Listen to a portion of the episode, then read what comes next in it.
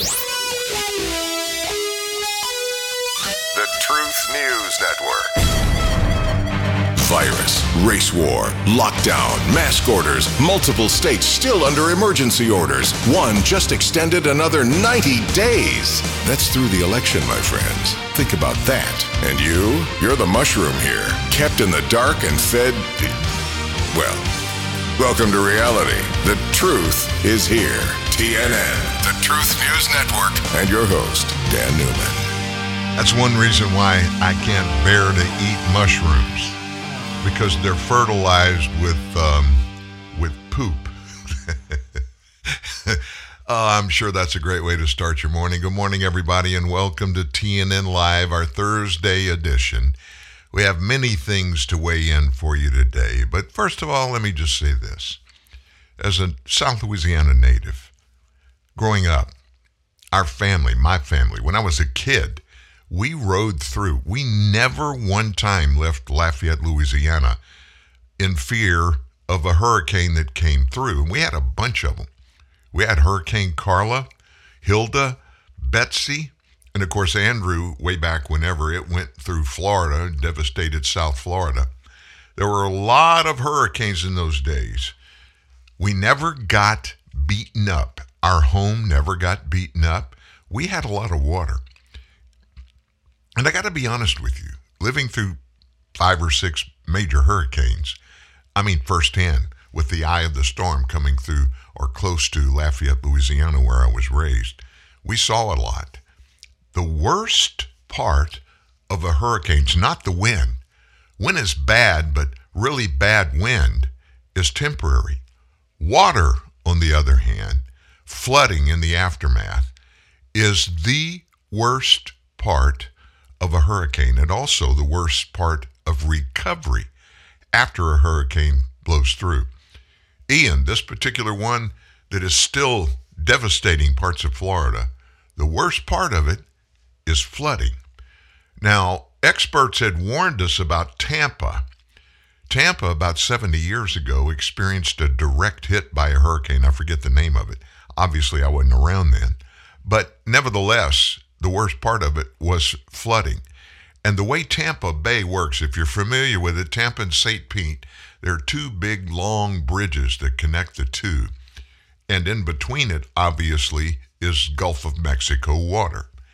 When a direct hit happens in Tampa, when the hurricane first shows up, it sucks all of the water out of Tampa Bay, literally.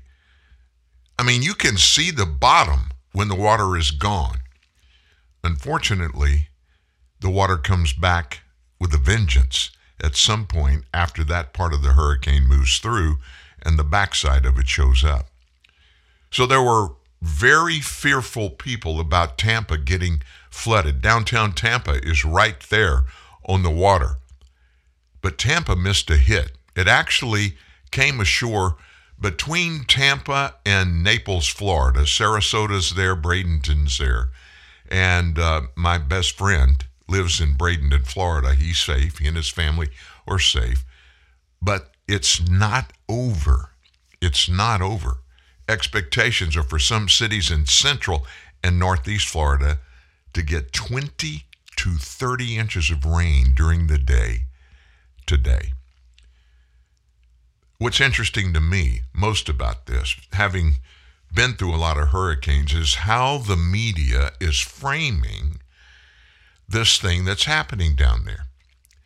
And when I say how they're framing it, I know it probably won't surprise you, but left left stream media, they're going absolutely berserk about this hurricane.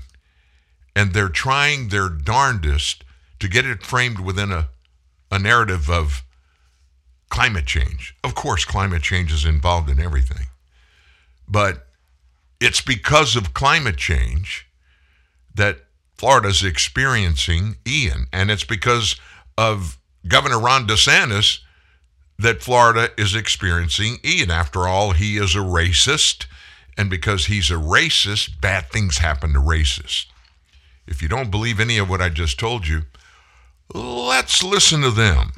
This is a Fox News alert. Hurricane Ian, as we have told you, has crushed the state of Florida. More than a million people have no power. This is a catastrophe. It's a national disaster. People will certainly be killed because of it. And under circumstances like that, decent people put politics aside for a moment because they're not ghouls. They realize some things, like life and death, are more important than politics. They don't give political sermons at funerals, for example. But on MSNBC, there's no reason to abide by the basic standards of decency. So today, that channel invited former Missouri Senator Claire McCaskill to deliver a sermon to everyone stuck without power in Florida facing death. And that message was stop complaining about Joe Biden, serfs. When it's all over, I hate I hope some of those Floridians who hate the federal government remember right. that the federal government is there for them at a time of disaster. Absolutely. Can you imagine lecturing people who are cowering in their houses trying not to get killed? No decency, no shame. None of them have any shame or any decency. Over at CNN, Don Lemon repeatedly tried to link the hurricane to climate change. It's the first hurricane ever. And that's when his guest, Jamie Rhome, shut him down because, unlike Don Lemon, Jamie Rhome knows what he's talking about. He's the director of the National Oceanic and Atmospheric Administration Hurricane Center. Watch this exchange.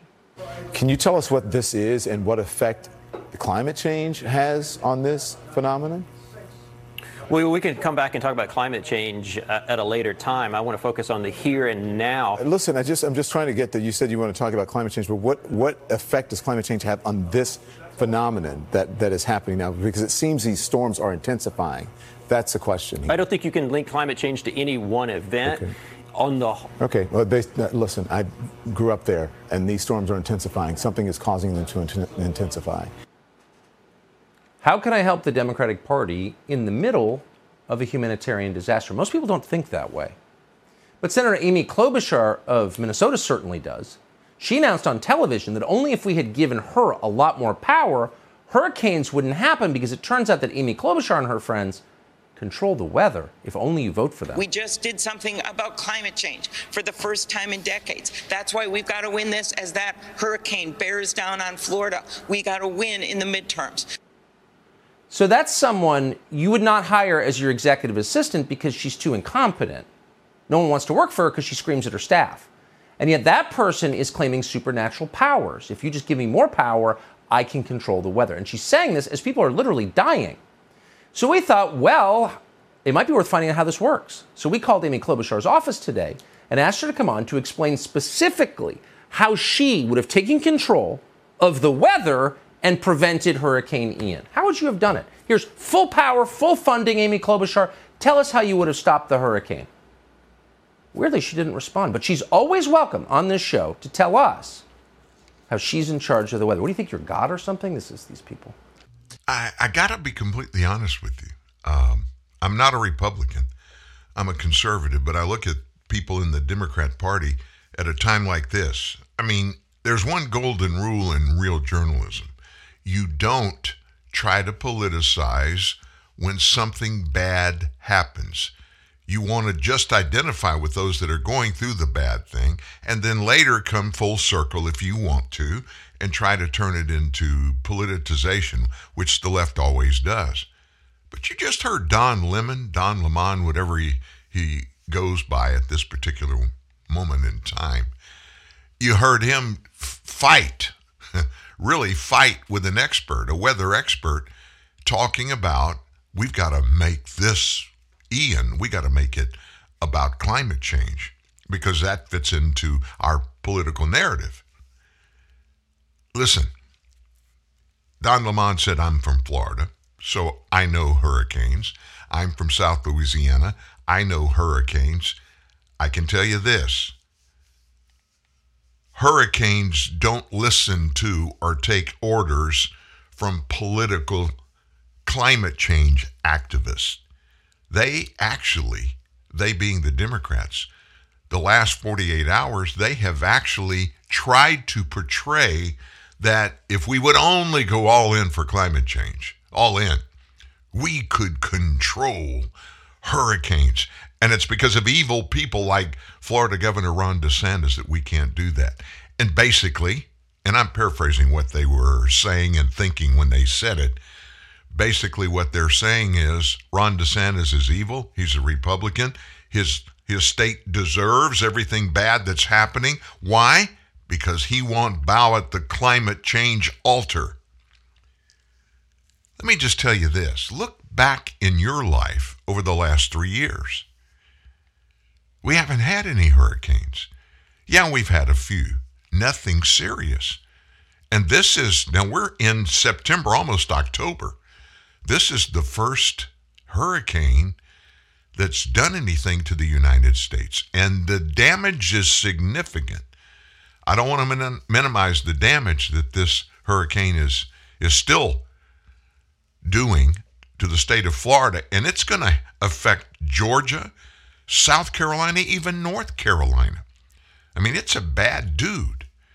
And the biggest, worst thing about it is water. Jacksonville, Florida is projected to get two feet of rain today. Now, you think about that. Think about how deep two feet is. I watched some of the pictures early this morning, some of the video early this morning, places that I'm very familiar with in Florida, where I can't even imagine the city streets having very much water in them. But I watched pictures of downtown Naples, uh, downtown St. Petersburg, pictures of people, not pictures, but video of people being helped as they walk through city streets, water chest high. That's a really big deal. But let me tell you the difference between people like Ron DeSantis and, let's say, oh, Gavin Newsom out in California. The big difference is when there is trouble, they just take on the trouble. And they figure out in advance, most of the time, how to handle the trouble the best way that it will impact the people that they, they are serving as governors. Gavin Newsom throws his hands up. He blames everybody and everything that he possibly can. You know what DeSantis has done? Last night at midnight, two and a half, two and a half million Floridians had no power. By the time the sun came up this morning, that number was down to a million. Florida Power and Light, thanks to them. Communication is really, really bad in a storm. You know that. Electricity goes out, cell phones go out. Ron DeSantis ordered, and they had ready to go last night, 120 portable cell towers that have their own generators. And by noon today, most of them will be in place around the areas that lost communication ability. You know, the left can do what they want to do, point fingers and blame and scream and holler. Facts and substance always come through. And the American people see and know that. The people of Florida see and know that. And government does not have all our answers, regardless of the fact that we listen to these politicians all the time. And they, almost without exception, when they start giving us a speech and telling us about something, there's a paragraph, a disclaimer that they should put in the front of it if they're a Democrat, every one of them. You must listen to me because I'm in the party that controls the entire federal government. That means we know everything. You elected us because you believe we know everything. And so you can just sit down, watch, and listen to what we do because we've got all the answers. And by the way, because we are who we are, you need to voluntarily give us more of your tax revenue and let us spend it on you because we know what's best for you. When you see Ron DeSantis, what does he do? He looks at a problem, figures out what is the best way to solve that problem for the people he serves, and he puts all the people and the infrastructure in place to take care of it. And he doesn't scream and holler, he doesn't point fingers, and he certainly doesn't try to weaponize for political purposes a natural disaster like this. Now, let me tell you how big a disaster it looks like this is going to be. Lee County, Florida, know it well.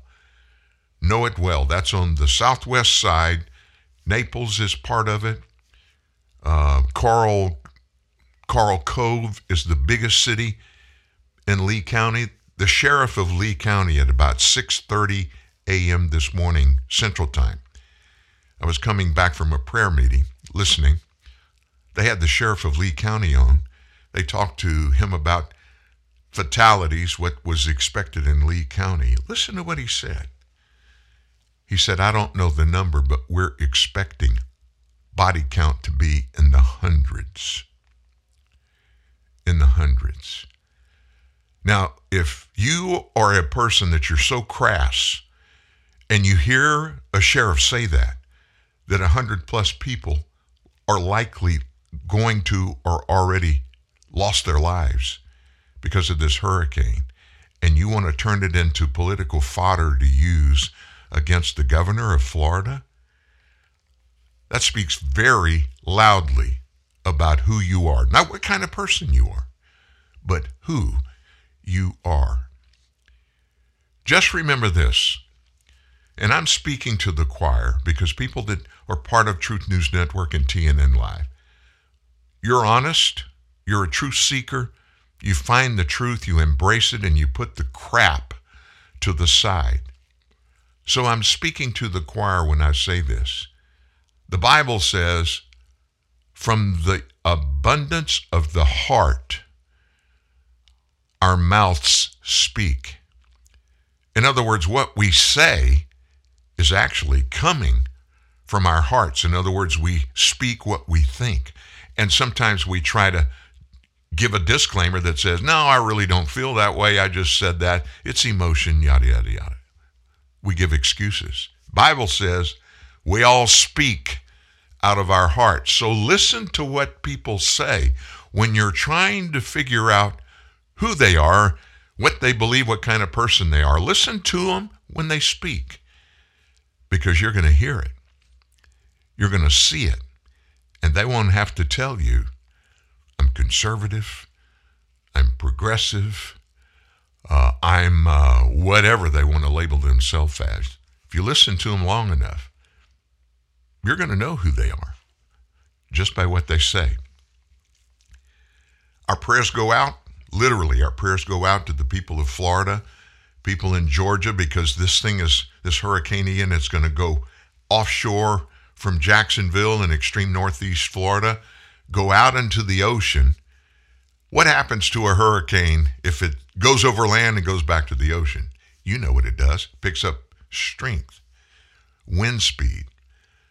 Projections are that it'll be down to about 60 miles an hour at the center of the hurricane about the time it takes eastward move out of Jacksonville out into the Atlantic Ocean.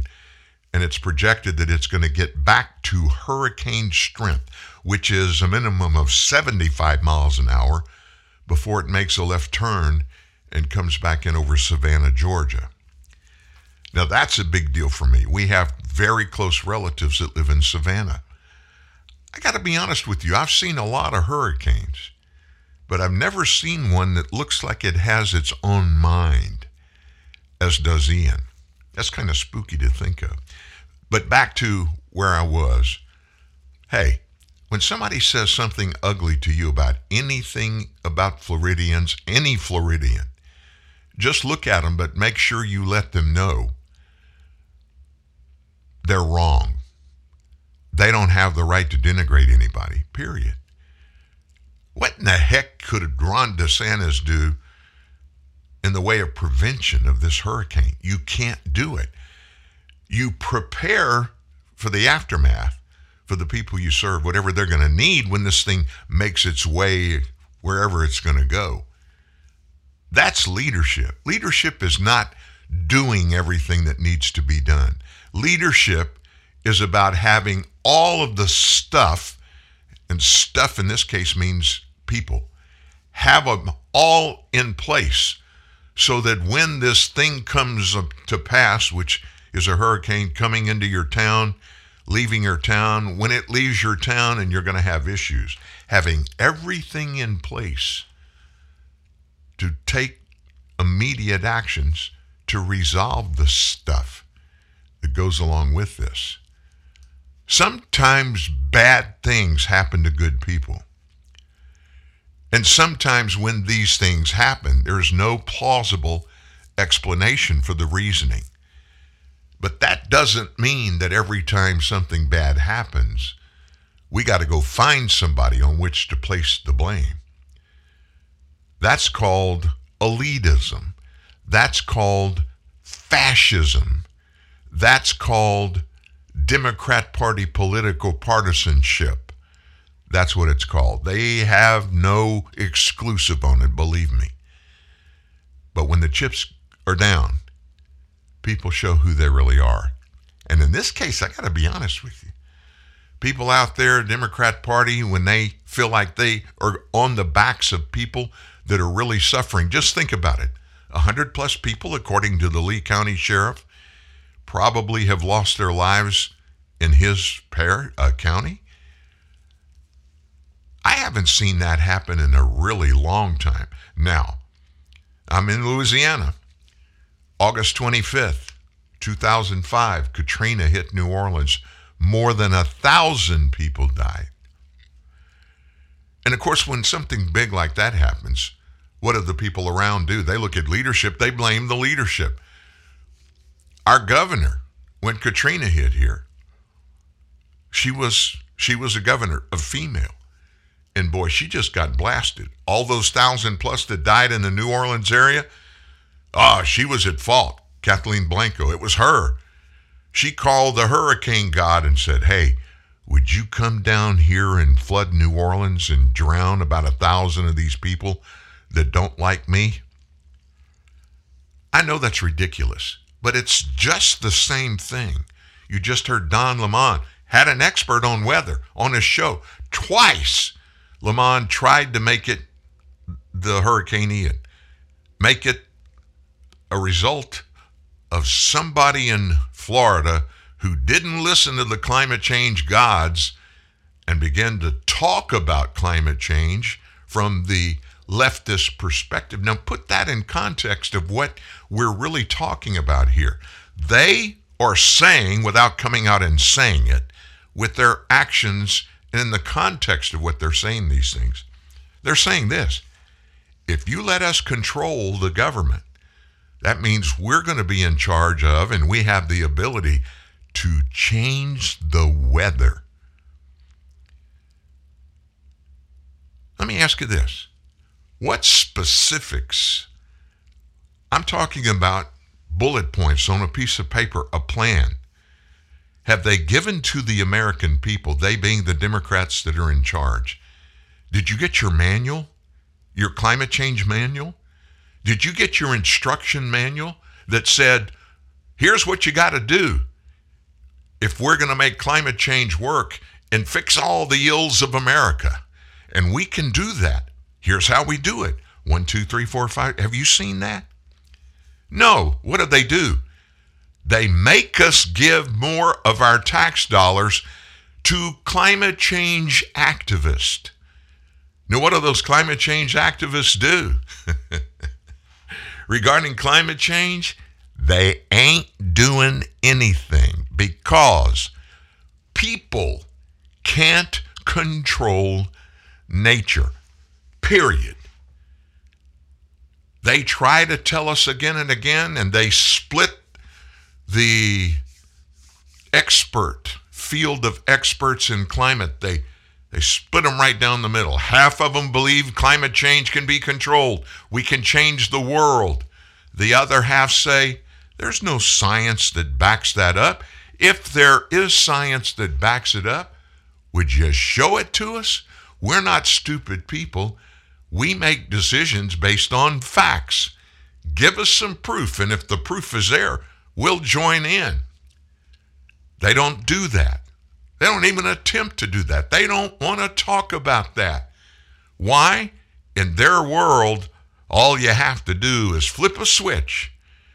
And when you flip that switch, everything that the Orange Man put in place, which included closing the southern border, it included lower taxes, It included more revenue to the government, even though those on the left said, oh, if we reduce taxes, we won't have the money to pay all the people that are obliged to us. We won't be able to pay them off. They do anything and everything they can to denigrate everybody that thinks on any issue opposite of them. But all they can do is complain. And then, of course, when they have the power, they use it. And they use it to take your money and mine and spend it on climate change. I'm a Verizon engineer, and today we're turning on 5G across the country, including right here in New York City. With the coverage of 5G nationwide and in more and more cities, the unprecedented performance of ultra wideband. It will change your phone and how businesses do everything. I'm proud because we didn't build it the easy way. We built it right. This is the 5G America's been waiting for, only from Verizon. 5G ultra wideband available only in parts of select cities. 5G nationwide available in 1800 plus cities. Today on Hey Culligan, softer equals better. Here's a tweet from Ed Itchy in Idaho. Hey Culligan, my laundry is so scratchy, I just cut myself on a cable knit sweater. Any suggestions? Hashtag send help. Hey Ed Itchy in Idaho. Yes, the Culligan high efficiency water softener will make that thing so soft it'll go from cable knit to cable knot. Itchy. Hashtag soft laundry. Hashtag already on the way.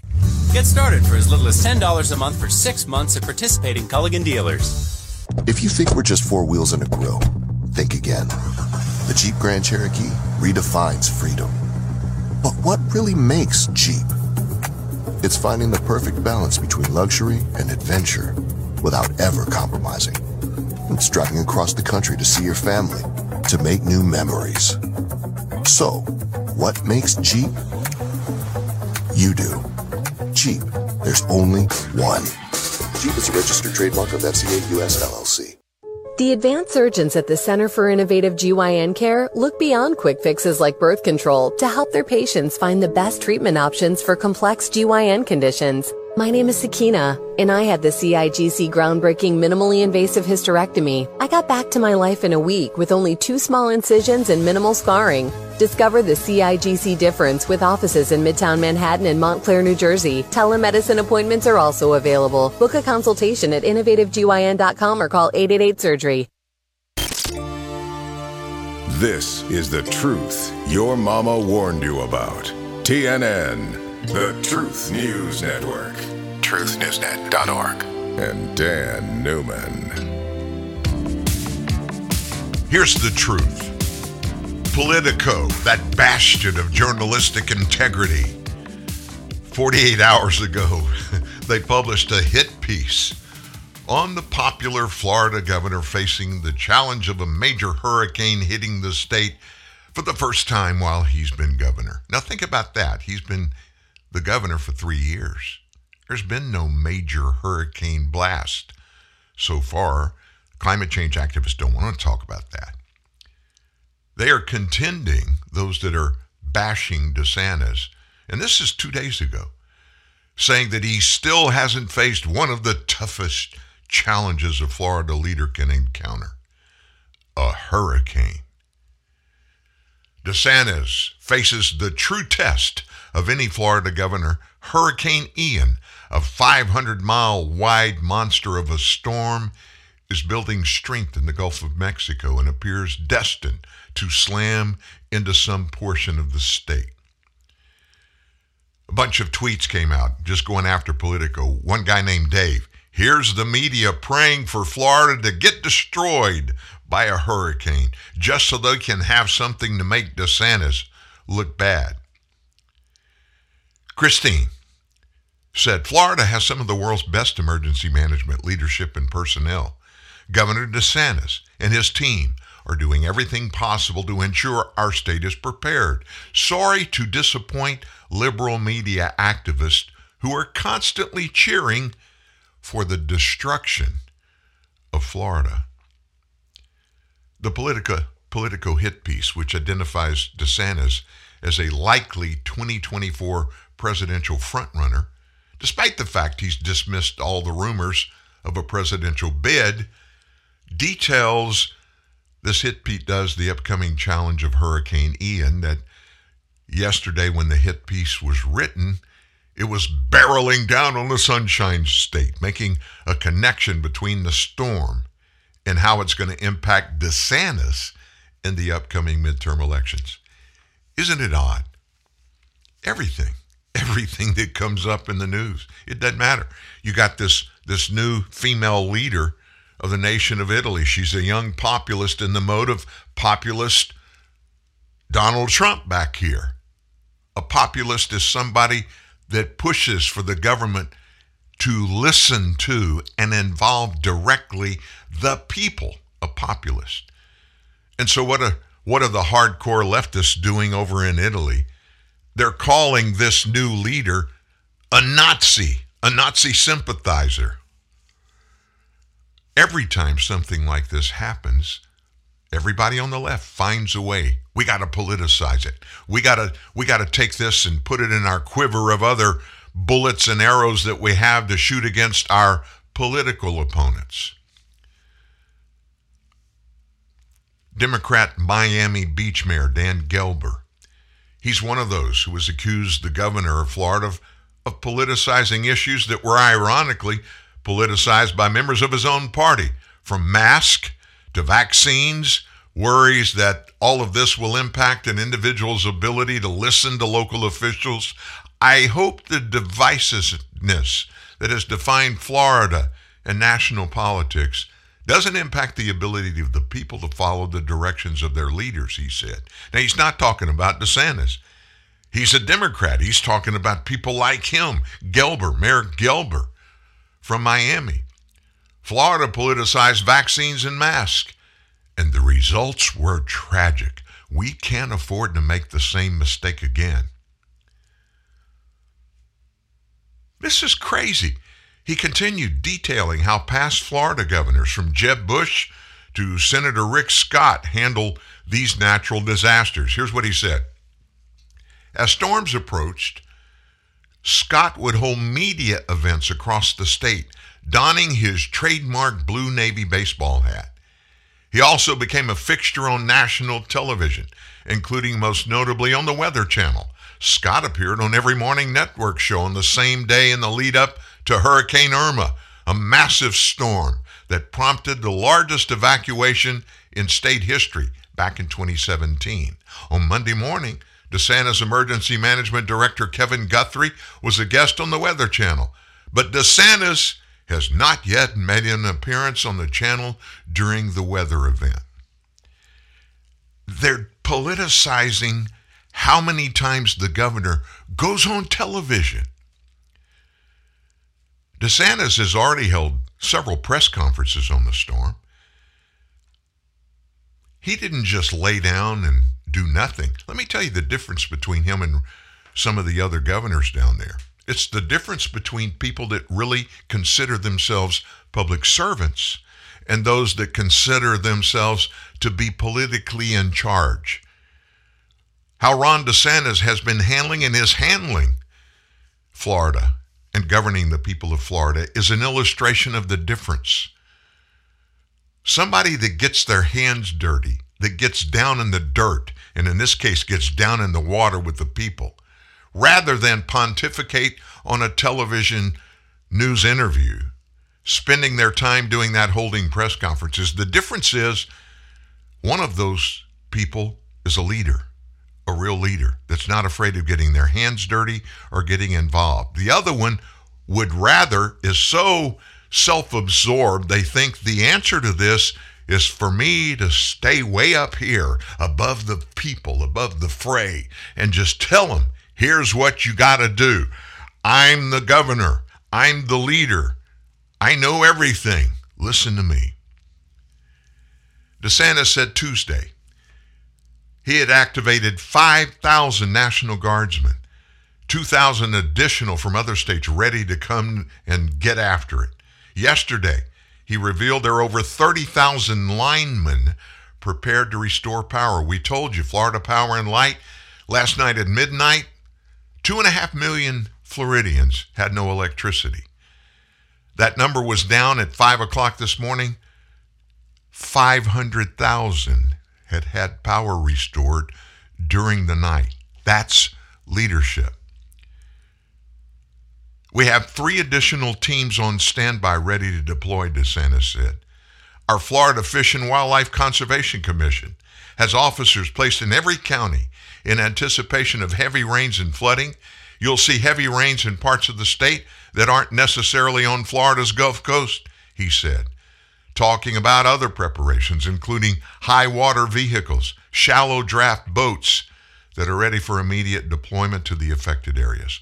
When those two hurricanes two years ago hit Lake Charles, Louisiana, in less than a month apart, direct hits, southwest Louisiana was obliterated. It took months and months, not because they hadn't been through hurricanes before, but because our Democrat governor didn't do a DeSantis job in preparation.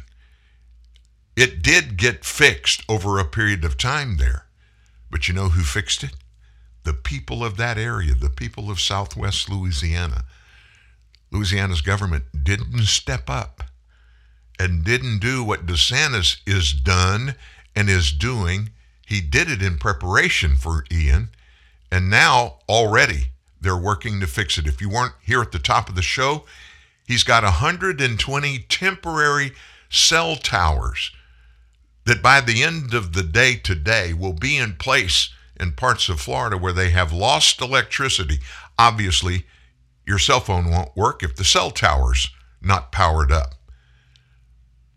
And these temporary cell towers have generators so they can operate without the regular form of electricity. That's leadership. I don't care what you think about Ron DeSantis personally. I've never met the man. I like the way he governs. I like the way he speaks matter of factly rather than dancing around issues and pontificating and always finding a political way to talk about stuff. He just wades right into the middle of it and he just says what it is. Let me illustrate the difference. We talked about DeSantis. What about the big time media guys and gals? And I'm not being politically correct and I'm mislabeling somebody, but I just can't figure it out. During the middle of a show, when I'm talking, I'm going to say something that's not politically con- correct, especially gender speaking. MSNBC anchor Joy Reid, she said yesterday afternoon on her show, The ReidOut, global warming is feeding beast storms like Hurricane Eden, Ian. and I'm laughing. I'm laughing because this woman, she feels like she is intelligent. She's knowledgeable. She doesn't have any education in weather or in science. So, where in God's name could she honestly, legitimately believe and know for a fact that global warming is feeding beast storms like Hurricane Ian? Here's what she said There's a lot that has changed about the earth that has made these things worse, right? Think about that. That's a blanket statement that she made. There is a lot that has changed about the earth that has made these things worse, right? Okay, I'll respond. Joy. Hey, I didn't know that. Wow, you've enlightened me. Would you mind to tell me what those lot of things have changed about the earth that has made these things worse?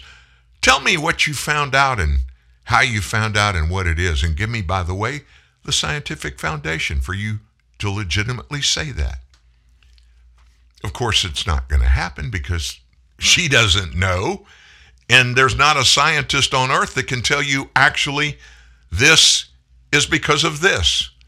That's what science is. It's looking for answers. But she's on MSNBC. There's nothing scientific there. And she continued. She said, These things are thriving because the water is getting warmer. Oh, we stopped calling it global warming for political reason, but that's what it is. It's because the water's getting warm. Our earth is getting warmer. There's just no doubt left that it's feeding these beasts. Well, reporter Ali Velshi said, People say there have been hurricanes for millennia. Well, that is true, but sometimes we get ones that are so much more damaging and so much more intense. And he added, on one hand, you have more intense storms because of warm weather and the patterns that cause these storms to form. And then you got greater damage because we've got a rising water level. It's good we talk about these things in the moment because lots of times over the years when I brought it up, people say now is not the time to talk about it. Now is the time because people are paying attention to how damaging these things are. So again, they tell us we, if you elect us and put us back in power, we can fix all of this. Why? Because all of the minions that operate the climate change industry, they answer to us. We'll fix it. Just put us back in power. We're in power on all three branches of government today. Make sure we keep that in place. We're going to take care of you. And by the way, all those millions of illegals that we're letting in that we don't have a clue who they are, what they did, or what they're going to do here, but because we're who we are, we'll make everything work. A million and a half without power in Florida. It went to two and a half million without power in Florida. Florida Power and Light says power restored to half a million residents by 6 a.m. this morning. We have just 1.1 million customers out right now. This is an hour ago. David Reuter, who is the Florida Power and Light CEO. But we've also been out and about throughout the storm where it's been safe to do so, restoring power during the night to our customers. We've already restored power to more than 500,000 of our customers this morning. He said their objective, Florida Power and Light, is to restore full power for all Florida Power and Light customers as soon as possible while still keeping the safety of workers and crew in mind. We understand that our customers require power. It's really important to get back to normal for them. And so we work really hard to make sure that we can do that safely, but obviously as quickly as possible. Reuters said he moved, now this is Florida Power and Light, the guy there. He has moved more than 20,000 restoration workforces that were staged and still are across Florida with additional support from crews from over 30 states. He added efforts to install power lines underground to stop future outages have been underway for more than a decade. Two and a half million as of midnight last night, no power. He says he'll be down under a million by the end of the day today. You know what that's called? That's called leadership and it's called planning. And so, what do the meteorologists say? Well, Hurricane Ian destroyed a section of the Sanibel Causeway that connects Sanibel Island and Captiva with mainland Florida, preventing all access for ground crews to get out there. Sanibel, it's a great place. I've been there many times. It's off the coast of southwest Florida. Um, trying to think of, I guess, Fort Myers. It's right by Fort Myers. And it's a great place to go. I saw pictures of it. And normally, just so you understand, it is an island. And a lot of islands, especially down there in Florida, um, they'll have real estate developments and stuff, houses, gorgeous houses, and every everybody has water access. They'll have water access to the Gulf, but in a lot of these residential areas, they have lakes in between, in the middle of rows of houses. I looked at a, um, a air picture from the air this morning and compared it to a picture from the air two days ago. And two days ago, you could see it. There was Gulf water and then rows of houses, and in between, they had these lakes. Um, and then another row of houses and a street, and same thing kind of happened. You could see it all. This morning, all you could see were tops of houses. So this is this is really a bad deal. It really is. But I think the leadership of Florida is, they got this stuff taken care of. It's going to be interesting to watch how the left and the media handle how quickly things get back going and how upset they're going to be because it's going to get back going because of leadership, because of people like uh, Ron DeSantis, as a matter of fact. Hey, looking ahead in the show today, right after the break, we're going to go to now. Our president is back doing his stuff, and he's never really stopped. And speaking of leadership, in the case of traumatic weather events, our president has got some advice, and his advice is for people that are really right in the middle of what's going on now in the recovery. Of course, everybody's got to have power. Generators got to have something to run on. That means, you know, gasoline, cars to get out of places, get into places, got to have gasoline. We had a storm, electricity's out. Service stations struggling, don't have gas, don't have access to it.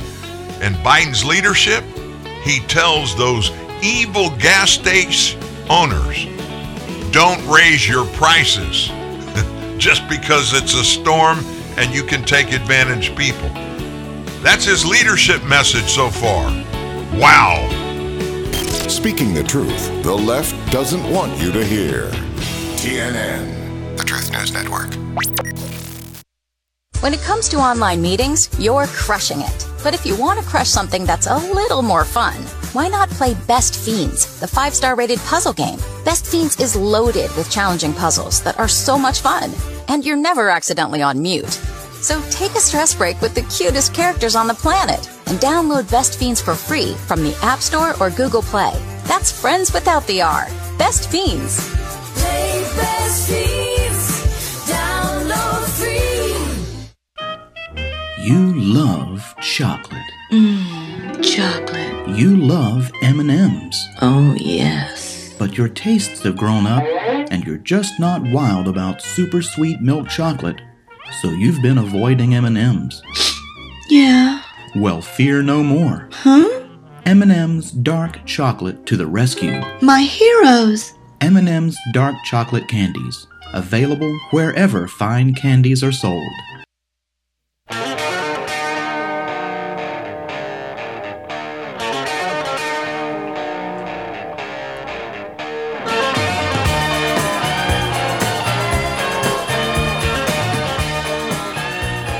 Listen, if you are one of those who listen to the show, you may not very often go to the website, www.truthnewsnet.org, and see the stories that were published there. Steve Baker, you know the name.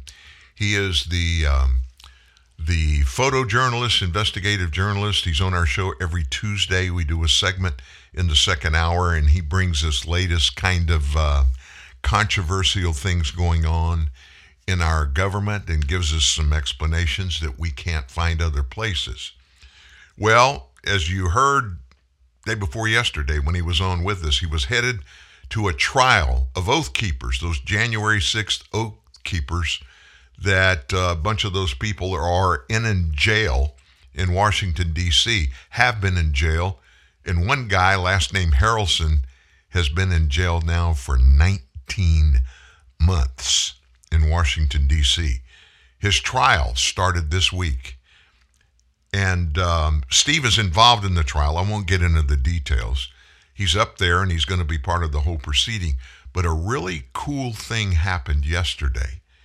And Steve wrote today's story that's on the front page of truthnewsnet.org. I think you'll like it, and I encourage you to read it.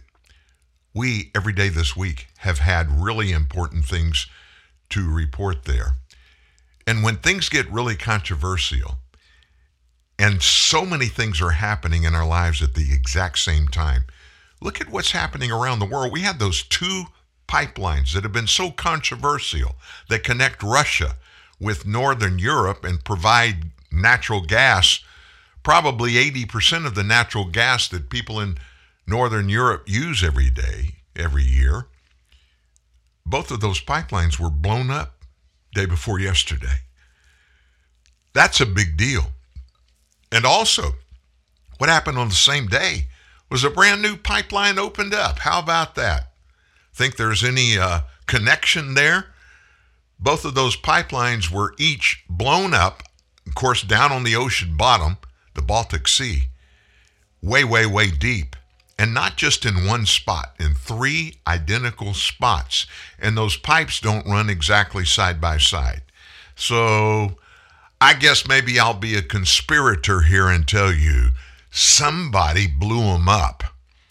And the experts that have examined what's happened up at the surface since these pipelines were blown up, you know what they said? The power was what it took to do what happened to these two pipelines 500 tons of TNT equivalent to do the damage that it did.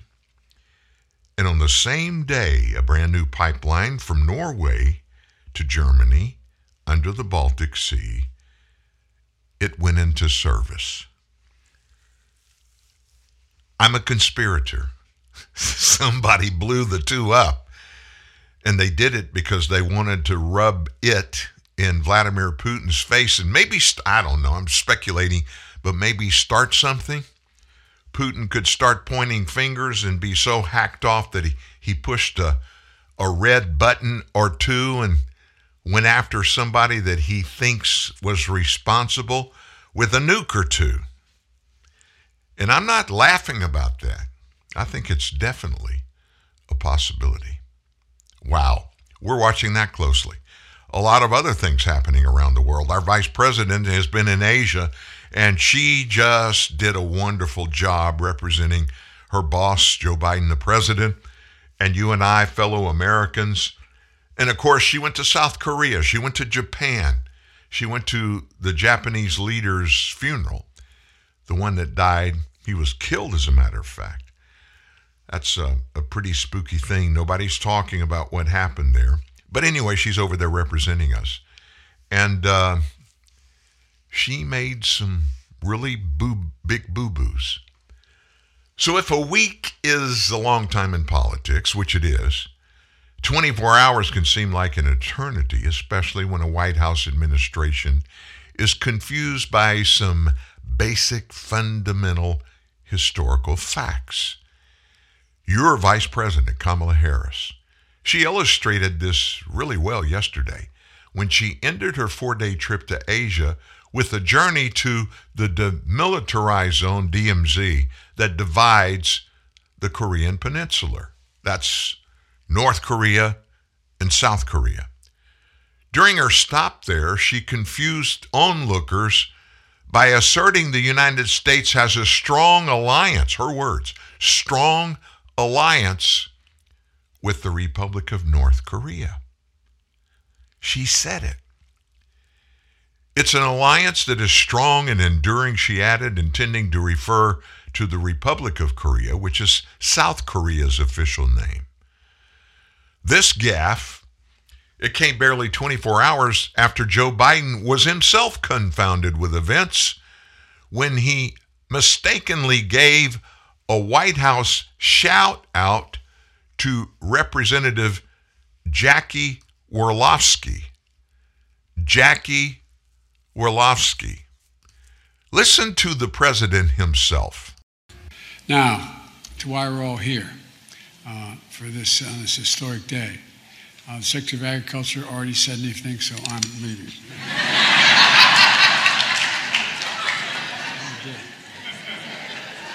So I apologize you for any repetition that may occur here. But all kidding aside, uh, you know, uh, um, it's been over 50 years, to state the obvious. You all know it well. Since President Nixon convened the original White House Conference on Hunger, Nutrition, and Health. And the sing- this, that single conference and the laws that inspired it, it inspired led to transformational change that has helped millions of Americans live healthier lives for generations.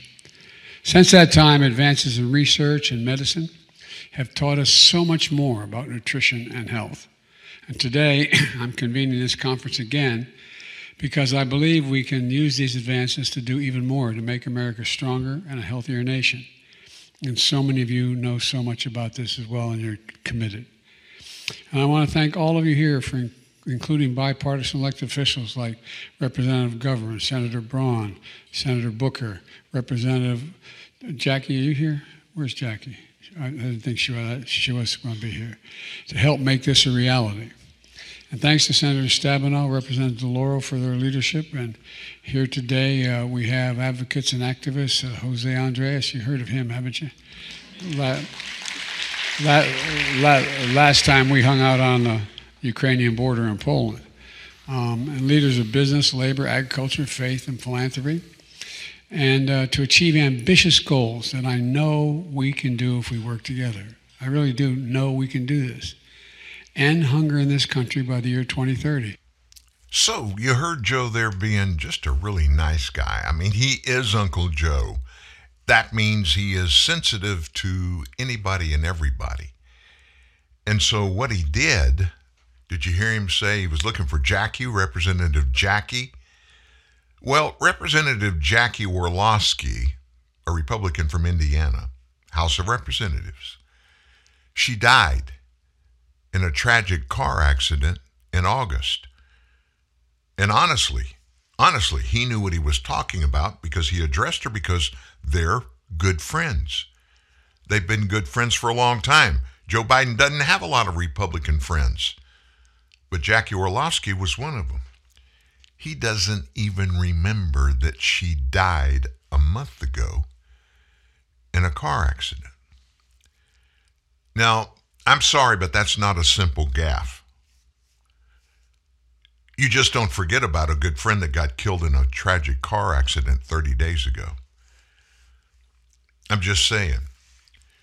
There's a lot going on there that is not really, really good. Oh my gosh. Kamala's up there.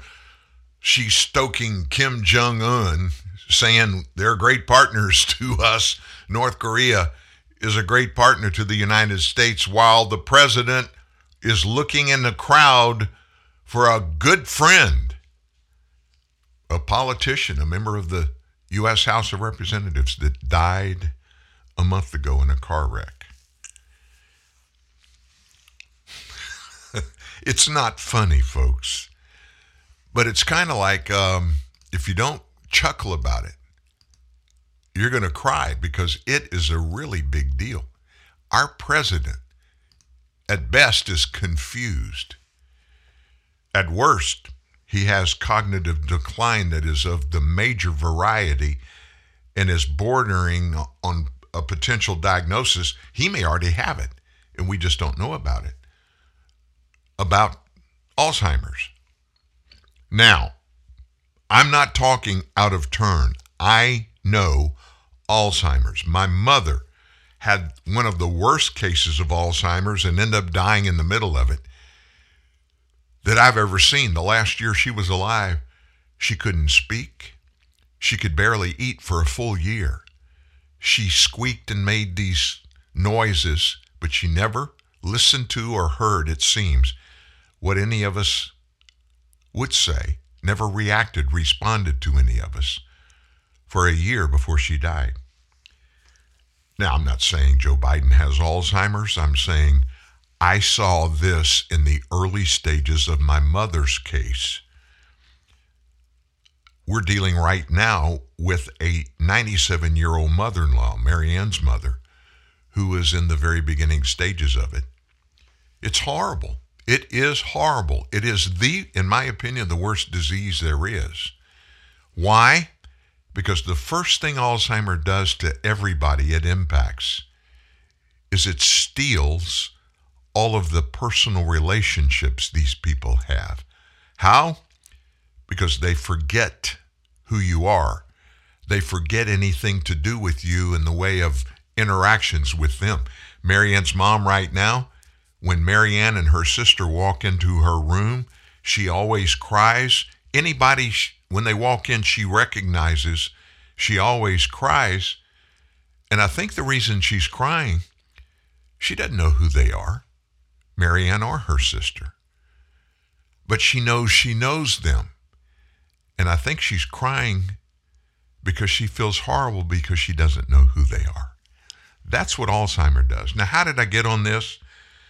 We got on it because Joe Biden, even if he doesn't have Alzheimer's, he's exhibiting what symptoms I know personally are the beginning stages of it.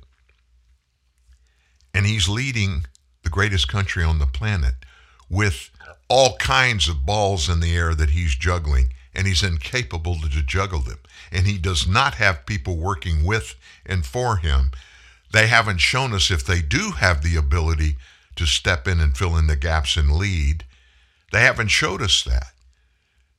Look, don't think for a second that what you and I are seeing and that what our friends down at Sky News in Australia are reporting on every week, which is the latest gaffes of our president, don't think any of that is lost on people like Kim Jong un in North Korea, on Vladimir Putin in Russia, on Xi Jinping in China. These are the leaders of nations that are our worst enemies. They're watching our president who has lost much of his abilities to even communicate well, has very little of normal memory left. They see this as him being vulnerable, which makes the United States of America vulnerable. Now, I'm not talking about all out war, but what I'm saying is they're already taking advantage of our president's cognitive disabilities. And they're making policy decisions for their countries, but not just for their country, for the world. And they're bringing other nations' leaders into uh, some type of agreement or understanding that now's the time where America is weak.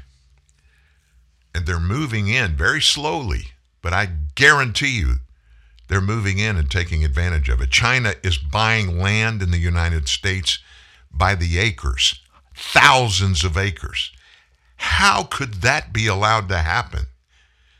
How could it? You can't go to China and buy a piece of ground. You can't. I'm involved in a in a Chinese historical bond deal that a group of people out of South America, a big family, they own a bunch of Chinese, legitimate Chinese bonds that were sold and issued by China's government to fund things back almost 100 years ago. And these bonds, these particular ones, they have something that ties them into the ability to be real in permanence. What I'm talking about, those bonds are secured by real estate. And the real estate in one of these bonds that I'm talking about, it is secured by the ground that the Chinese government, the government buildings of the Chinese government itself, rest on today in Beijing. They are recognized by the Chinese government as being legitimate, and the Chinese government is doing their best to get these bonds back. I'm telling you that little story to illustrate it's a big deal owning land. Nobody, and these people in South America, they own bonds that are secured by the ground in Beijing on which the government buildings of the Chinese Communist Party are put on, and they know that. They being the Chinese, they know that. It's interesting, isn't it, that this kind of stuff goes on, and on most part, we don't even know about it. Speaking of some cognitive disability, right now, in just a few weeks, we're going to have a big Senate race or two or three or four U.S. Senate race around the nation. One of them is the campaign for the Pennsylvania senator's race between John Fetterman and Dr. Oz. So you know who John Fetterman is. He's he's a he's a picture. I mean a literal picture. He's six feet eight inches tall. He's a big man. He's bald. Nothing wrong with being tall. Nothing wrong with being bald. I'm bald. My son is six feet nine inches tall. Uh, Fetterman wears a goatee and he dresses, he's the lieutenant governor of Pennsylvania now. He dresses very interestingly. He hardly ever puts on a suit or a sport coat. He mostly dresses wearing a dark colored hoodie. And sometimes he even puts the hood up on the hoodie. And when he walks in or walks down the street and looks at people, I got it. It is the scary. He's the scariest looking thing. He looks like a monster just because he's so big, and he because of his size, he's foreboding to look at. I mean, he gets your attention. He had a stroke a couple of months ago, and as pretty much always happens when someone has a stroke, it impacts their cognitive ability because a stroke, what it happens, it's a blood situation a, um, a circulation issue in people's brains. The Senate campaign for him has removed a Black Lives Matter reference from his website, from the issues page. Now, this run against Dr. Oz has been very controversial. One version of that web page that was archived on July 15th touted Fetterman's support for Black Lives Matter under a subheading that was entitled What John Believes. Black Lives Matter. John served as mayor of a city that's more than 80% black and has championed the idea that Black Lives Matter since long before it became a hashtag. The reference to Black Lives Matter, they since removed it, obviously for political purposes. Fox Digital's Thomas Catenacci and Kyle Mars first reported about that on Wednesday. In a statement, the campaign's communication director, Joe Calvello, noted the website still makes a reference to Black Lives Matter through a personalized video from Fetterman that was added to the site in April. Archives indicate the now missing reference was on the page as early as February 2021. The one section you seem to be referencing was removed when we updated and greatly expanded our issues page weeks ago, Calvello said. Voters deserve to know where we stand. We're proud that we spell out our platform clearly on our website. Fetterman is Pennsylvania's lieutenant governor. He is under fire for some of his past comments about voter ID requirements, how he believes such measures would disenfranchise poorer and minority voters in his state. Fetterman's remarks came during an interview with Brian Tyler Cohen in December of 2021 that got attention in a published article last month. In my own state, he said, they are going to pass, attempt to pass, a constitutional amendment making sure that universal voting ID for every time you vote, not just when you sign up to vote, but every time you vote, because they understand at any given time there's tens of thousands of Pennsylvanians who typically are on the poorer side and are people of color that are less likely to have their ID at any one given time. They understand that could shave up to anywhere between 70 and 90,000 votes. Now, let me put in context what this guy said. We have on this show, we have played you interviews that have been made on the streets of cities in America where somebody walks up to African American people on the street and just ask them about their thoughts on mandatory voter ID. Now, here's, here's Fetterman, a big white guy, and he says that forcing people to have an ID to vote disenfranchises black people. In fact, he said tens of thousands of Pennsylvanians. And he says that having to have IDs for these poor, typically black people, that between 70 and 90,000 of them won't be able to vote. With not one exception, dozens of people that are just walked up to. They're not talked to first, they just walk up to them on the street, stick a microphone in front of them, a television camera in front of them, and say, what do you think about mandatory voter ID?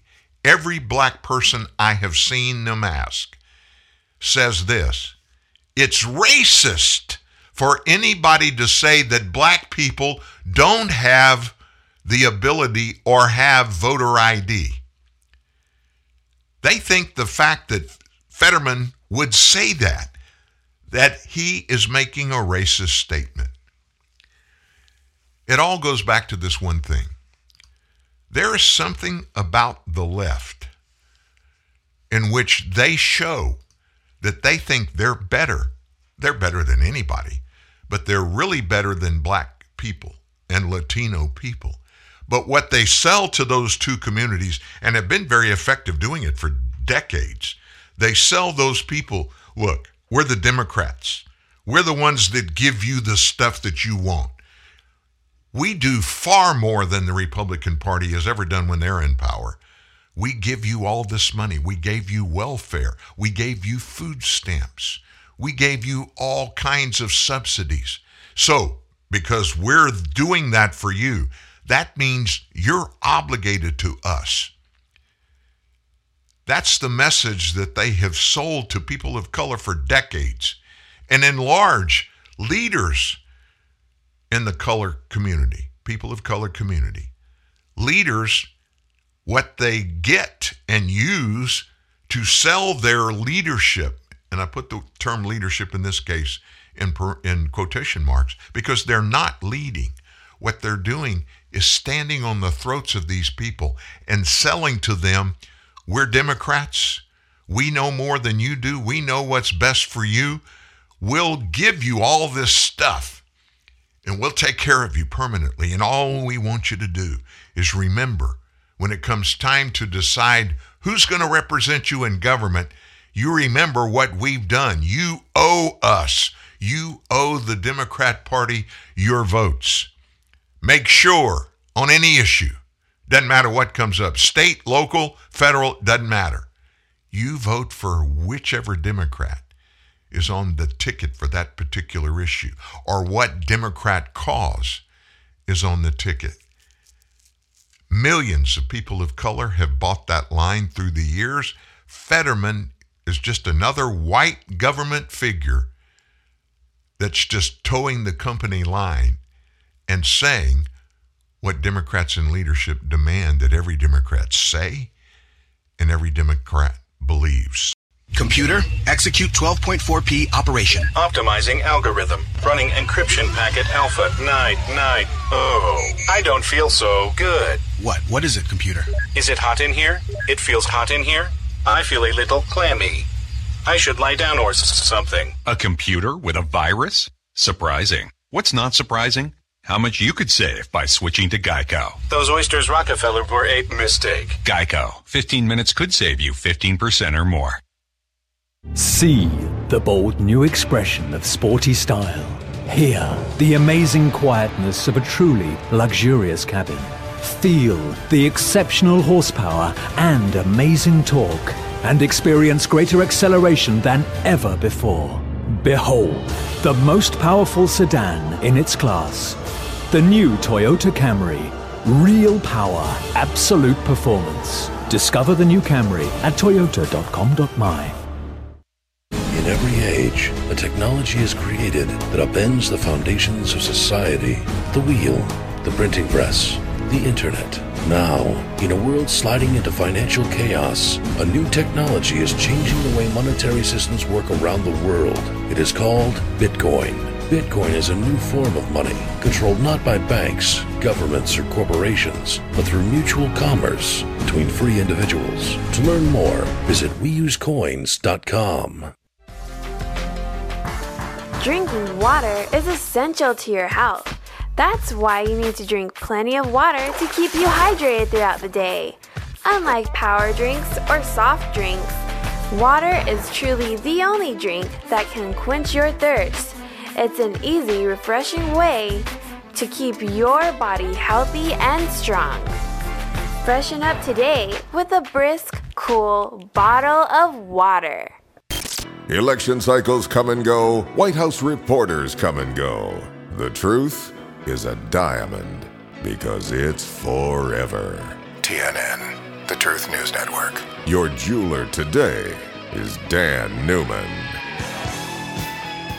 I told you about the two pipelines, Nord Stream 1 and 2. They carry Russian gas between Russia and Northern Europe. They actually um, pump all this gas to Germany and it's distributed around Europe.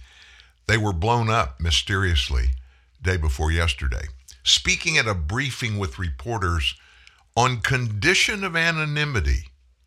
That's a striking thing in this to me because it, it's a Pentagon official. And he said the jury is still out. His words, the jury is still out on what actually happened to the pipelines that carry that Russian natural gas to Germany. He said this Many of our partners, I think, have determined or believe it was sabotage. I'm just, I'm not at the point where I can tell you one way or the other. So when he was asked if we had, the U.S. had any involvement, if it could be ruled out, the official said, we were absolutely not involved. Officials in Germany and the European Union have suspected the damage to two pipelines was sabotage. It was reported Monday evening as the lines were seen spewing natural gas into the Baltic Sea. Danish Defense Minister Martin Bodskov met with NATO Secretary General Jens Stoltenberg to discuss the damage to the pipelines yesterday. Both said it was sabotage, although they did not publicly say who could be responsible. There is reason to be concerned about the security situation in the Baltic Sea region, Bodskov said in a statement to media outlets. Russia has a big military presence in the Baltic Sea region. We expect them to continue their saber rattling. Nobody, no country, no nation state has yet claimed responsibility for what happened. No Western country has pointed the blame at Russia, although some have posted to social media that Moscow was behind it. I got to be honest with you. Putin's only big money that he has is by selling natural gas and oil that come out of Russia. I can't see him actually blowing up the pipelines that give him the majority of Russian revenue that comes in. All available information indicates those leaks are the result of a deliberate act. Joseph Borrell, the European Union's foreign policy chief, said in a statement. He continued, any deliberate disruption of European energy infrastructure is utterly inaccessible, will be met with a robust and unified response. Russian officials, aha, uh-huh, they said the FSB, which is their security service, is probing the incident as an act of international terrorism. And Kremlin spokesman Dmitry Peskov told reporters that suggestions Russia would damage its own gas pipeline were predictably stupid and questioned why Moscow would damage its own infrastructure. Peskov also suggested here we go the U.S. government may have been involved. He, how did he come up with it? Let me tell you. We played these for you yesterday. He, Peskov, made note of Joe Biden's February remark that there will be no longer a Nord Stream 2 pipeline if Russia invaded Ukraine.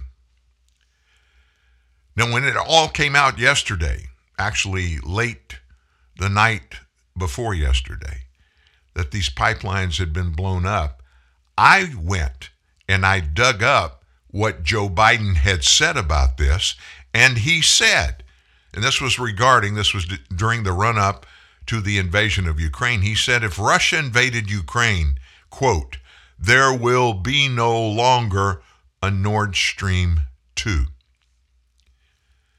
So a guy named Bjorn Lund, who is the head of the Swedish National Seismic Network, told NPR yesterday that it is very clear from the seismic record that these are blasts and were not of natural origin. He said these aren't earthquakes, they're not landslides underwater. In an interview with Swedish television, he said he has no doubt these were explosions. H.I. Sutton, who's written on submarine warfare, said that where the alleged blast occurred, The water was at a relatively shallow depth. Divers or unmanned vehicles could have easily accessed it, he wrote. The leak is near the Danish island of Bornholm in approximately 70 meters of water, which would be about 250 feet. This would be diveable. Two things do make it suspicious. It is just over 12 nautical miles from the island in international waters. The exclusive economic zone here is disputed. So it happened in international water. So it wasn't something that was against specifically or could be legally processed in some court as an attack on a nation because it's in international water. I got to be honest with you, there's no doubt in my mind it is sabotage. And even though our government has come out and said, oh, we had nothing to do with it, I got to tell you, it would not surprise me. It would if if we were involved in any way in this. It would be one of the stupidest things this administration has ever done, especially in the wake of the president saying that if Ukraine was invaded, that the United States would take action specifically against Nord Stream 2's pipeline. And then later on, on the same day that Joe Biden said that, a underling uh, authority in our State Department, a female, and I played this for yesterday, she said the exact same thing. She even said it worse. So, those kind of things, when it comes out of the mouth of people that are so high up in our government, especially the President of the United States, words have uh, responses. And so you can bet your bippy Vladimir Putin sitting over there, and in the back of his mind, he's thinking, Joe Biden did this. Joe Biden did this. So what, what does that mean in the in the big scheme of things, Dan? Throughout history, folks, you look back at history, look at the stories that you actually learned when you were in school about world history. Wars were initiated most often because of things that governments did to another government's property. Or they talked about invading. Most wars have always been about response to some big event that the other country did, encroaching on that country's people, infrastructure, whatever. That's exactly what this looks like here. That's why I said early hey, I'll be shocked if Vladimir Putin doesn't respond in some way against us. And if we had any kind of involvement, you can also bet your bippy that the FSB, that's the equivalent of our CIA and FBI put together. And I got to be honest with you, they're better than our CIA and FBI put together. They already know the specifics of the responsibility of that. Watch for retaliation. If they haven't found out factually that another country did it and that question mark stays up in the air about our involvement, I'll bet you they take some action against us. I'll bet you. Meanwhile, back home, we have a lot of other important things going on. There's a lot of things that are happening now regarding uh, bridging the rights of American people for both the First Amendment and the Second Amendment of the Constitution. First Amendment is this freedom of speech. Second is the right to own firearms.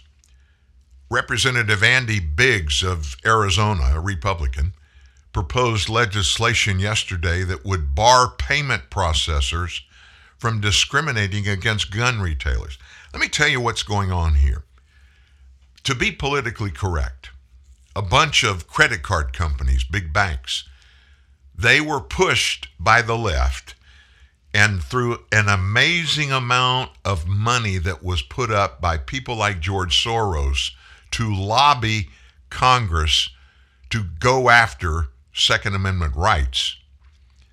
Because of that, Andy Biggs wants Congress to pass legislation that would stop these banks from doing what they're already doing, which is they're not allowing their gun retailers that do business with them credit card business, regular banking business, if you sell firearms or ammunition, we're not going to let you charge on a credit card, charge on a debit card, or deposit those checks in your company account. They're already doing that. The leading American payment processors, American Express, Visa, MasterCard, they've all moved to implement a new merchant category code called MCC, and that represents firearms retailers. Of course, this has incensed conservatives, as it should, leading them to believe it would create a national registry of gun owners.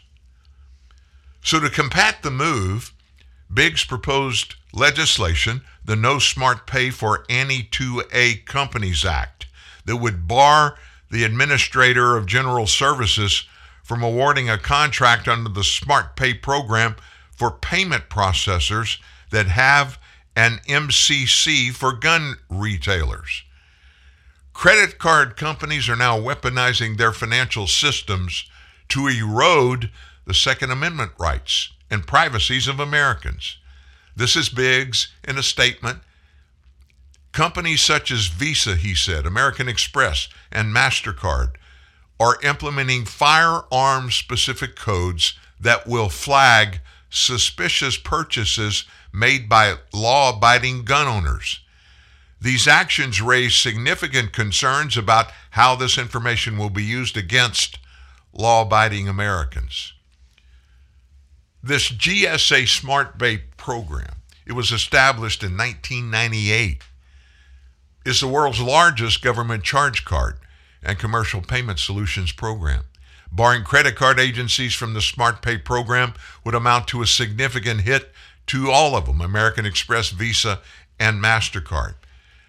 And already, this legislation has strong backing from conservatives in the House, including Ralph Norman, Sarah, uh, South Carolina, Mary Miller, Illinois, Lauren Boebert in Colorado, Bob Good, Virginia, Louis Gohmert, Texas, Ben Cline, Virginia, Tom Tiffany, Wisconsin, Paul Gosar, Arizona, Mark Wayne Mullin, Oklahoma, Rob Wittman, Virginia, Andy Harris of Maryland, Scott Perry of Pennsylvania, Pennsylvania, who is the chairman of the House Freedom Caucus.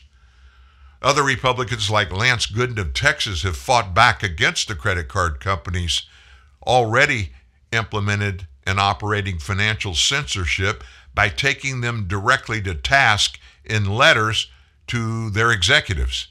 In his letters to Visa and MasterCard, he noted that they decided back in 2018 not to set separate merchant codes because it would amount to a dangerous precedent. We don't believe Visa should be in the position of setting restrictions on the sale of lawful goods and services. That's what Visa wrote in 2018. It's apparent your decision to track and monitor Second Amendment enthusiasts is not based on any financial risk, but on appeasing misguided political pressure from gun control activists. That's what Gooden said to Visa, American Express, and MasterCard. While it may be politically convenient for you to target the firearms industry at this time, this will undoubtedly lead to an irreversible politicization of our financial system, he added. Now, that's going on right now. No question. And let me tell you what's going to happen. It will end up going to all the way to the Supreme Court.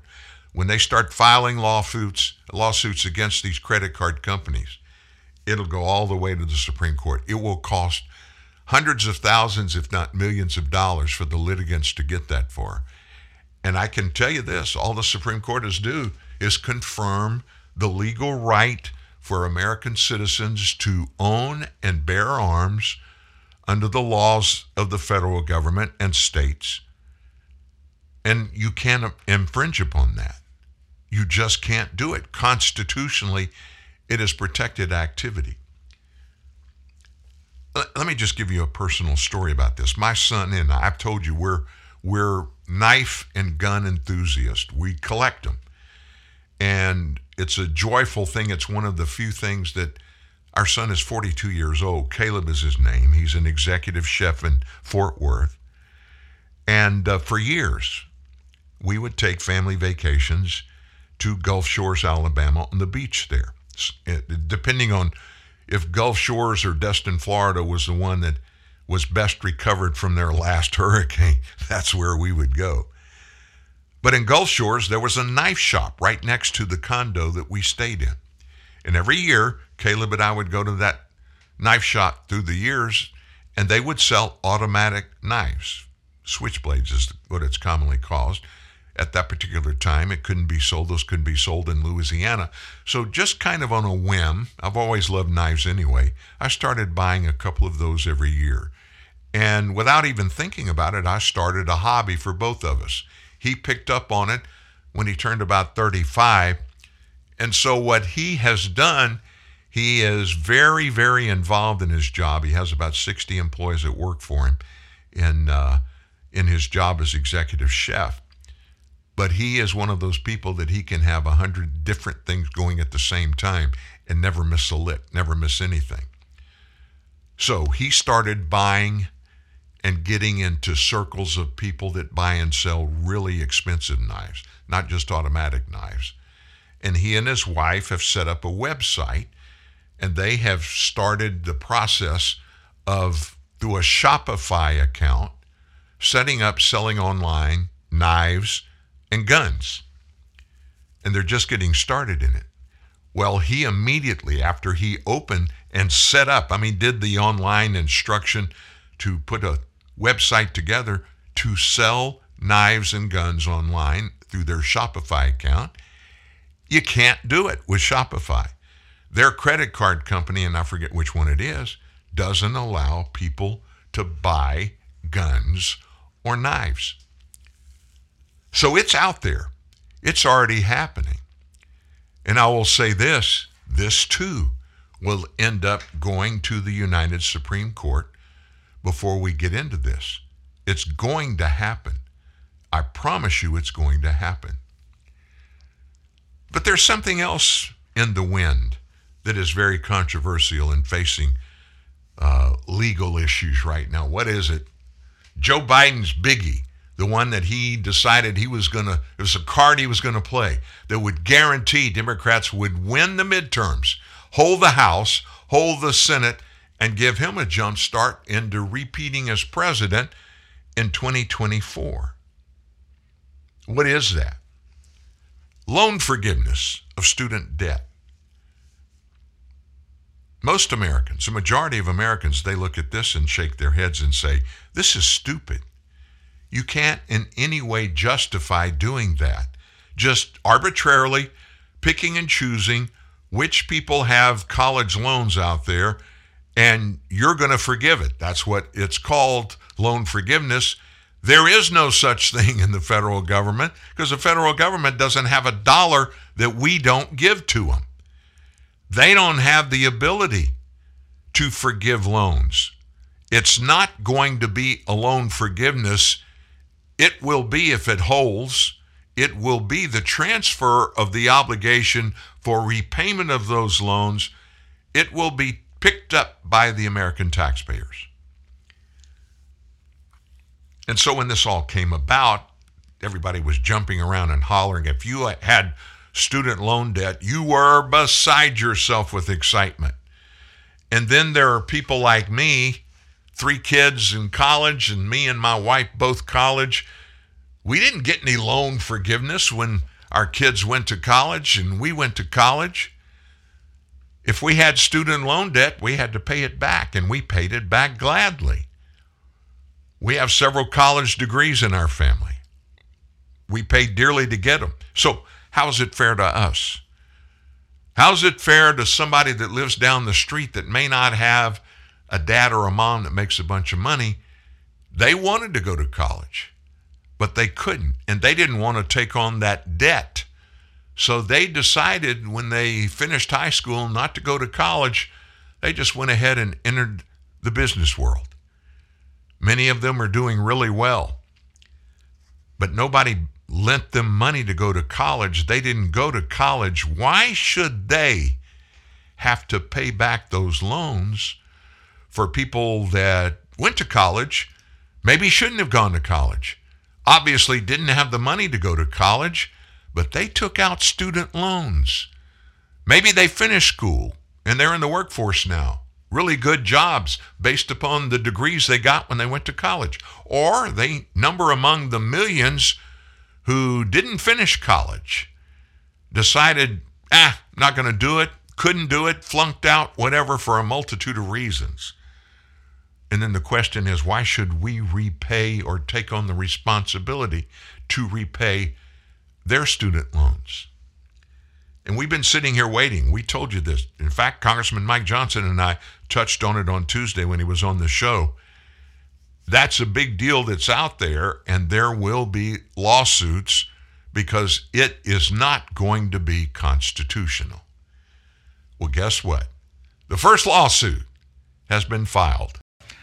Amidst the prosperity killing progressive wave, there's a piece of good news tonight. A major stubbing of the foot by Team Biden that has infuriated voters. The first lawsuit is being filed against Joe Biden's illegal student loan cancellation. Now, this issue, by the way, refuses to go away. It's a gigantic mistake of unconstitutional executive overreach, making the middle class pay for rich people, making people that pay their loans finance those that did not. And oh, by the way, the CBO just scored it as 420 billion price tag which will provide plenty of spare cash for the loan delinquents to bid up prices and raise inflation. Oh, by the way, did I mention that the Bidens originally scored this as 240 billion? Oops. Just a couple of hundred billion phony doctoring to try to make people believe they're worried about budget deficits and inflation. But the progressive liberals never worry about budget deficits and inflation, and they always love to spend more government money. Oh, wait a minute. Did I say government money? No, no, no. I meant taxpayer money. Think of that.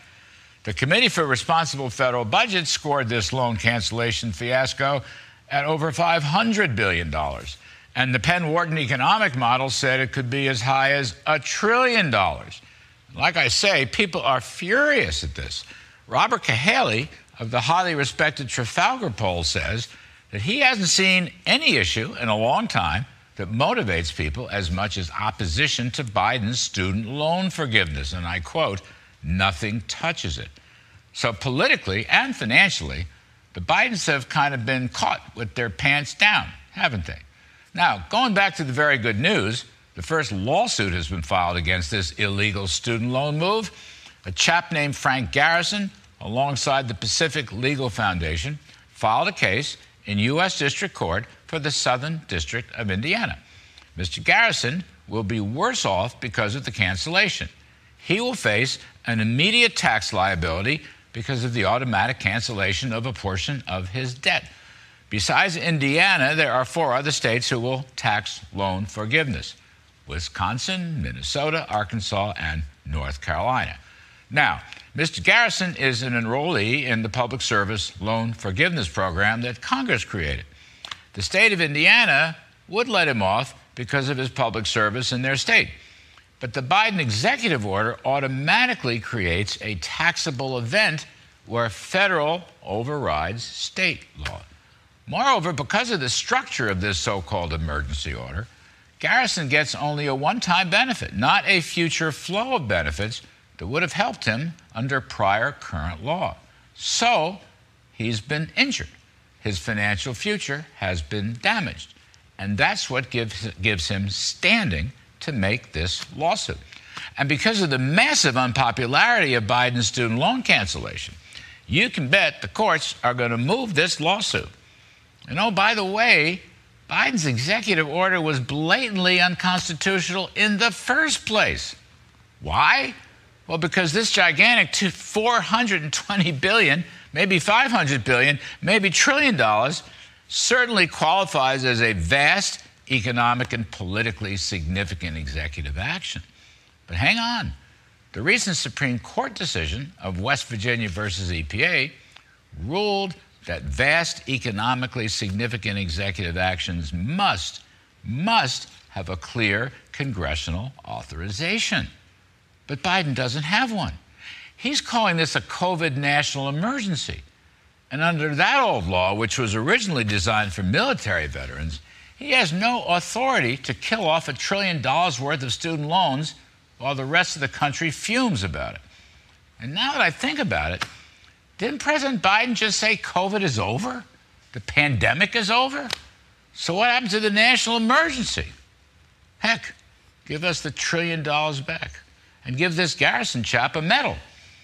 And then hold your breath while we all wait for the cavalry to finally come.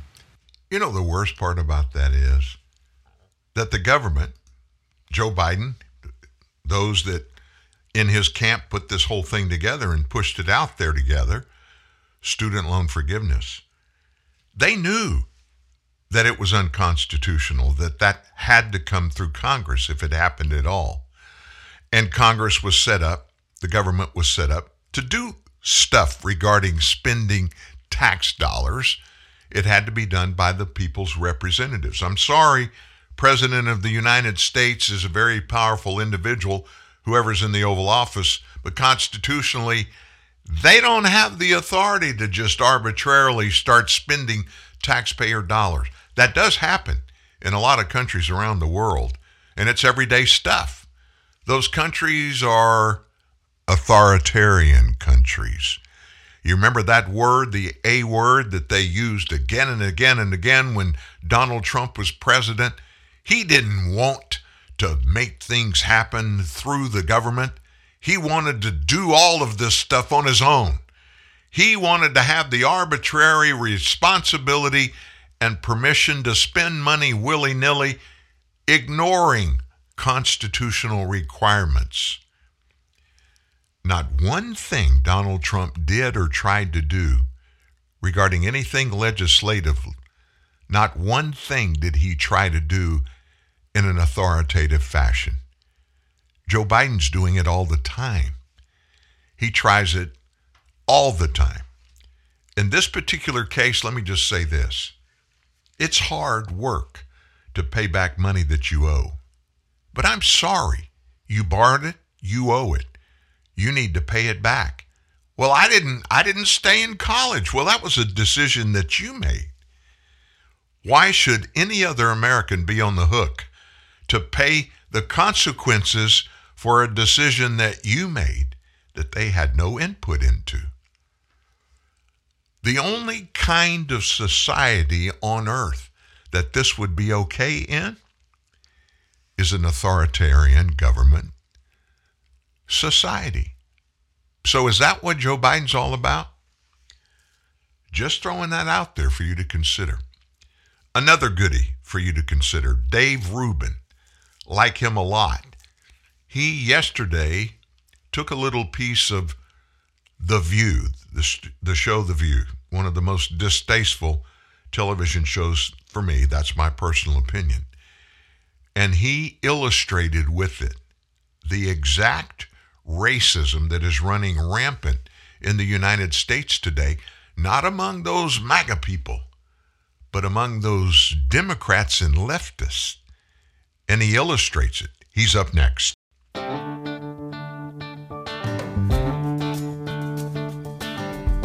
Long live the courageous, the tenacious, the ones who push forward and give back.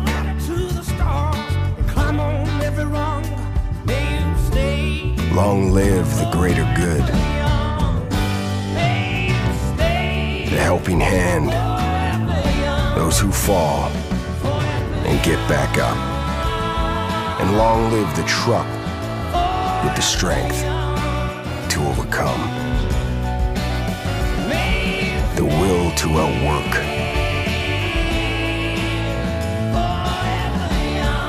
and the commitment to outlast them all. Ram, proven to last. Little Caesars thin crust pizza is so loaded with cheese and pepperoni you can't even see the crust. And if you ever want to see it again, listen very carefully. Bring $6.49 in unmarked bills or marked bills or coins or just a credit or debit card to Little Caesars. Come alone and bring your friends or family. Bring everyone. Get a Little Caesars large thin crust pizza with extra cheese and the most pepperoni, all at the nation's best price of just $6.49. Pizza, pizza. Top four national pizza chains. Extra most bestest thin crust pepperoni pizza versus large round one topping thin crust pepperoni pizza. Everyday standard menu prices at participating locations plus tax. Dunkin' is putting a whole new spin on pumpkin at Dunkin' with our new pumpkin cream cold brew. Smooth, bold cold brew topped with velvety pumpkin cream cold foam made with cinnamon and nutmeg spices. And there's more pumpkin for you to love, like the delicious fall classic, our pumpkin spice signature latte. Rich espresso topped with whipped cream, caramel drizzle, and cinnamon sugar. That's how we pumpkin at Dunkin'. Sip into the fall season with the new pumpkin cream cold brew or pumpkin spice signature latte. America runs on Dunkin'. Price and participation may vary. Limited time offer. Exclusions apply.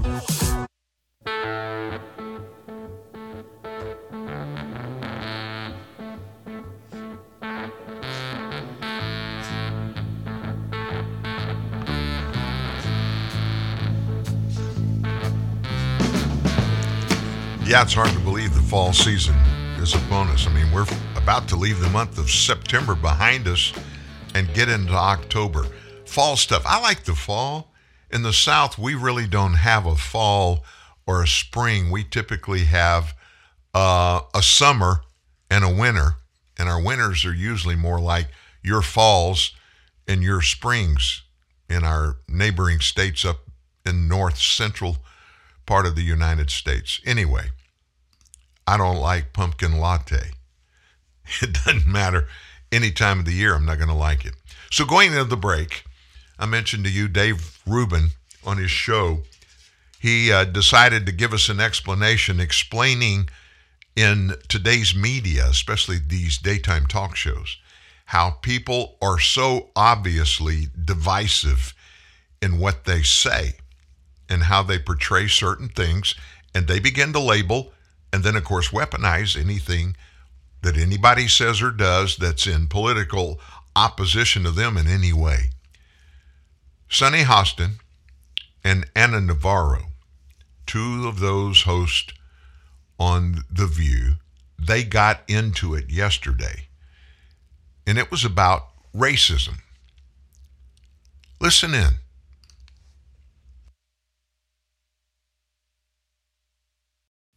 And for Ana, um, one of my issues has always been I don't understand how a Latina woman Right, who but- even left from, from Nicaragua could be part of a of a of a party. Because when I became when I came to this country, doesn't- when I came to this country, the Republican Party was the party that stood up against communism, and that is something that is ingrained in me. in the same It's way that being a Catholic thing is ingrained in you. Yeah. But listen, when Pope Benedict, who was part and pa- parcel of covering up the pedophilia scandal in the church, was Pope. You still stayed in the Catholic No, Church, as you know, because I there's actually- more to it. I actually stopped going to church. But wait, that I is actually- not. Listen, all of this has nothing to do with the question. Don't even ask what the question was. It doesn't even matter, honestly. But do you see what they do? Sunny Hostin, who is a, he, she is a racist and an idiot. I mean, she is truly the worst person on, on network television. There, there's so many of them, but Sunny really is number one, and she's like racing away with it. You know what I mean? There used to be a horse race. Is it like, is it Stelter? Is it Don Lemon? Is it you know? But Sunny is just bam. She's lapping these people in the most bigoted moron on on television. Um, to turn to a Latina woman and say you are not in command of your mind. You you must vote the way that I want you to vote. In and of itself is racist. If you think that all black people must vote a certain way or all gay people must vote a certain way and they must think the way you think they must think, you are the racist. You are the bigot. That is the summation of what the left has at the moment. And it's also interesting because uh, Ana Navarro, uh, she, I, I don't know that she considers herself a Republican anymore. I mean, basically, she's a progressive, right? So it, it's all lefties on that show. And then they've got Alyssa Farah, this fake conservative something, right? But she, her main gig, what got her popular and what put her on the view was that she worked for Marco Rubio. Marco Rubio, whose parents came from Cuba, and Marco's been on the show, and he's described the the scene growing up of his parents working in kitchens, praying that they could get a little bit of a better life from what they fled, and now their son is a freaking senator and former presidential candidate. They know what they fled. And it's interesting. She also says, well, I'm a Republican because Republicans were against communism. Democrats basically are communists at this point. I, think you could argue. I don't want to. I don't want to make a big deal about it, but I think you could argue that Democrats are basically fascists at this point. I don't want to play their game, but they love the combination of corporation and political power. Oh, you get jabbed because the government told the corporation to do it, right? That's anti-individual. All right, I, I won't play their games to the extent that, that they play them, but watching them eat themselves alive is just spectacular. There's no meaningful substance to those kind of things. When you listen to those those kinds of back and forth on shows like The View, I can't stand The View. The only time I look at it is when I, I go pull a soundbite or something out of a specific show about some specific issue like we did in this one. But there's no substance there. My dad was a pastor in South Louisiana and then South Texas. And I always had issues with my dad. That's that's another story for another day. But he was still my dad. And my dad, every once in a while, would drop a nugget of wisdom on me. And one of those that just stuck with me when I was having problems as a kid, getting along with some of the f- friends, and friends in quotation marks, because they weren't really friends, but I guess I wanted them to be my friends. But in my interactions with them, I got lied to, misrepresented in a lot of ways. And when you're a young kid, I'm talking about 8, 9, 10, 11, those kind of things happen. Kids are kids. And kids, many much, most times, will show that they're kids and their humanity quicker and more demonstratively than some adults who hide how they really feel about certain things. My dad told me these words Don't listen to what anybody says and just take it at face value to be what they say it is. He said, listen to what they do. Hmm. Don't listen to what they say and make decisions about them on what they say. Listen to what they do. What they do speaks much louder than what they say. And boy, in today's world, was that a big, very important thing to decide to make part of my lives. And I've done that my entire life. Before we get away, some George Soros news came out late yesterday. One NGO, that stands for non governmental organization, that has financial links to George Soros, got a $41 million federal contract from Joe Biden's Department of Justice. Listen to this. The grant that they got is to help illegal aliens evade deportation from the U.S. The Acacia Center for Justice, that NGO with financial ties to Soros, scored that contract from Biden's DOJ to provide legal services to border crossers and illegal aliens after they're released into the U.S. interior in the hopes of staying permanently. Now, the Acacia Center for Justice, which is a Washington, D.C. based nonprofit born from a partnership between the Vera Institute of Justice and Capital Area Immigrants' Rights, got six legal services contracts from the DOJ that carried start dates of September 1. It's a multi million dollar contract that began just months after the Under the Radar nonprofit got a July 29th determination letter from the IRS, which stated the group's effective date of tax exemption was December 29th, 2021. That's a big deal. Why? Because with that, when they get that tax exemption basis, they can take money, get money that really is profit, but it won't be taxed. So, the Soros linked Vera Institute of Justice was recently awarded a $172 million contract from Biden's DOJ to do the same work help illegal aliens evade deportation from the United States.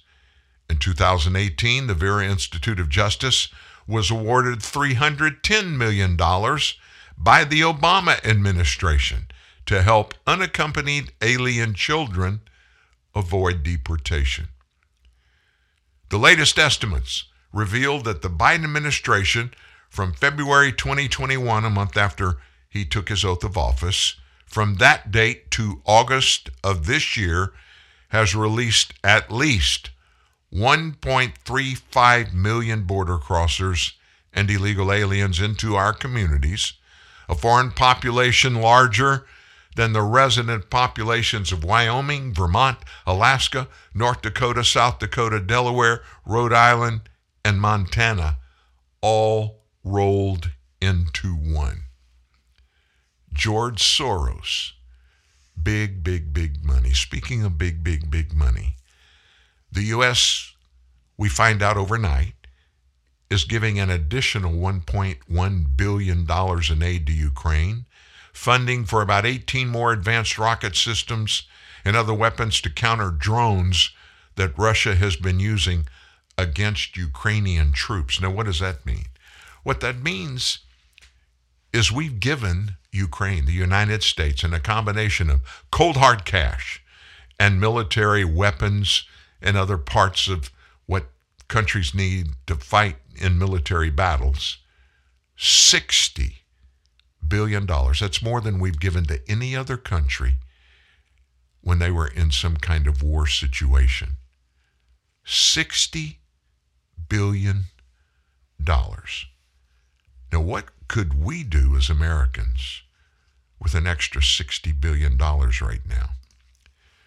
I can tell you, it would not be giving it to some other country. It would be using it for the people of our country.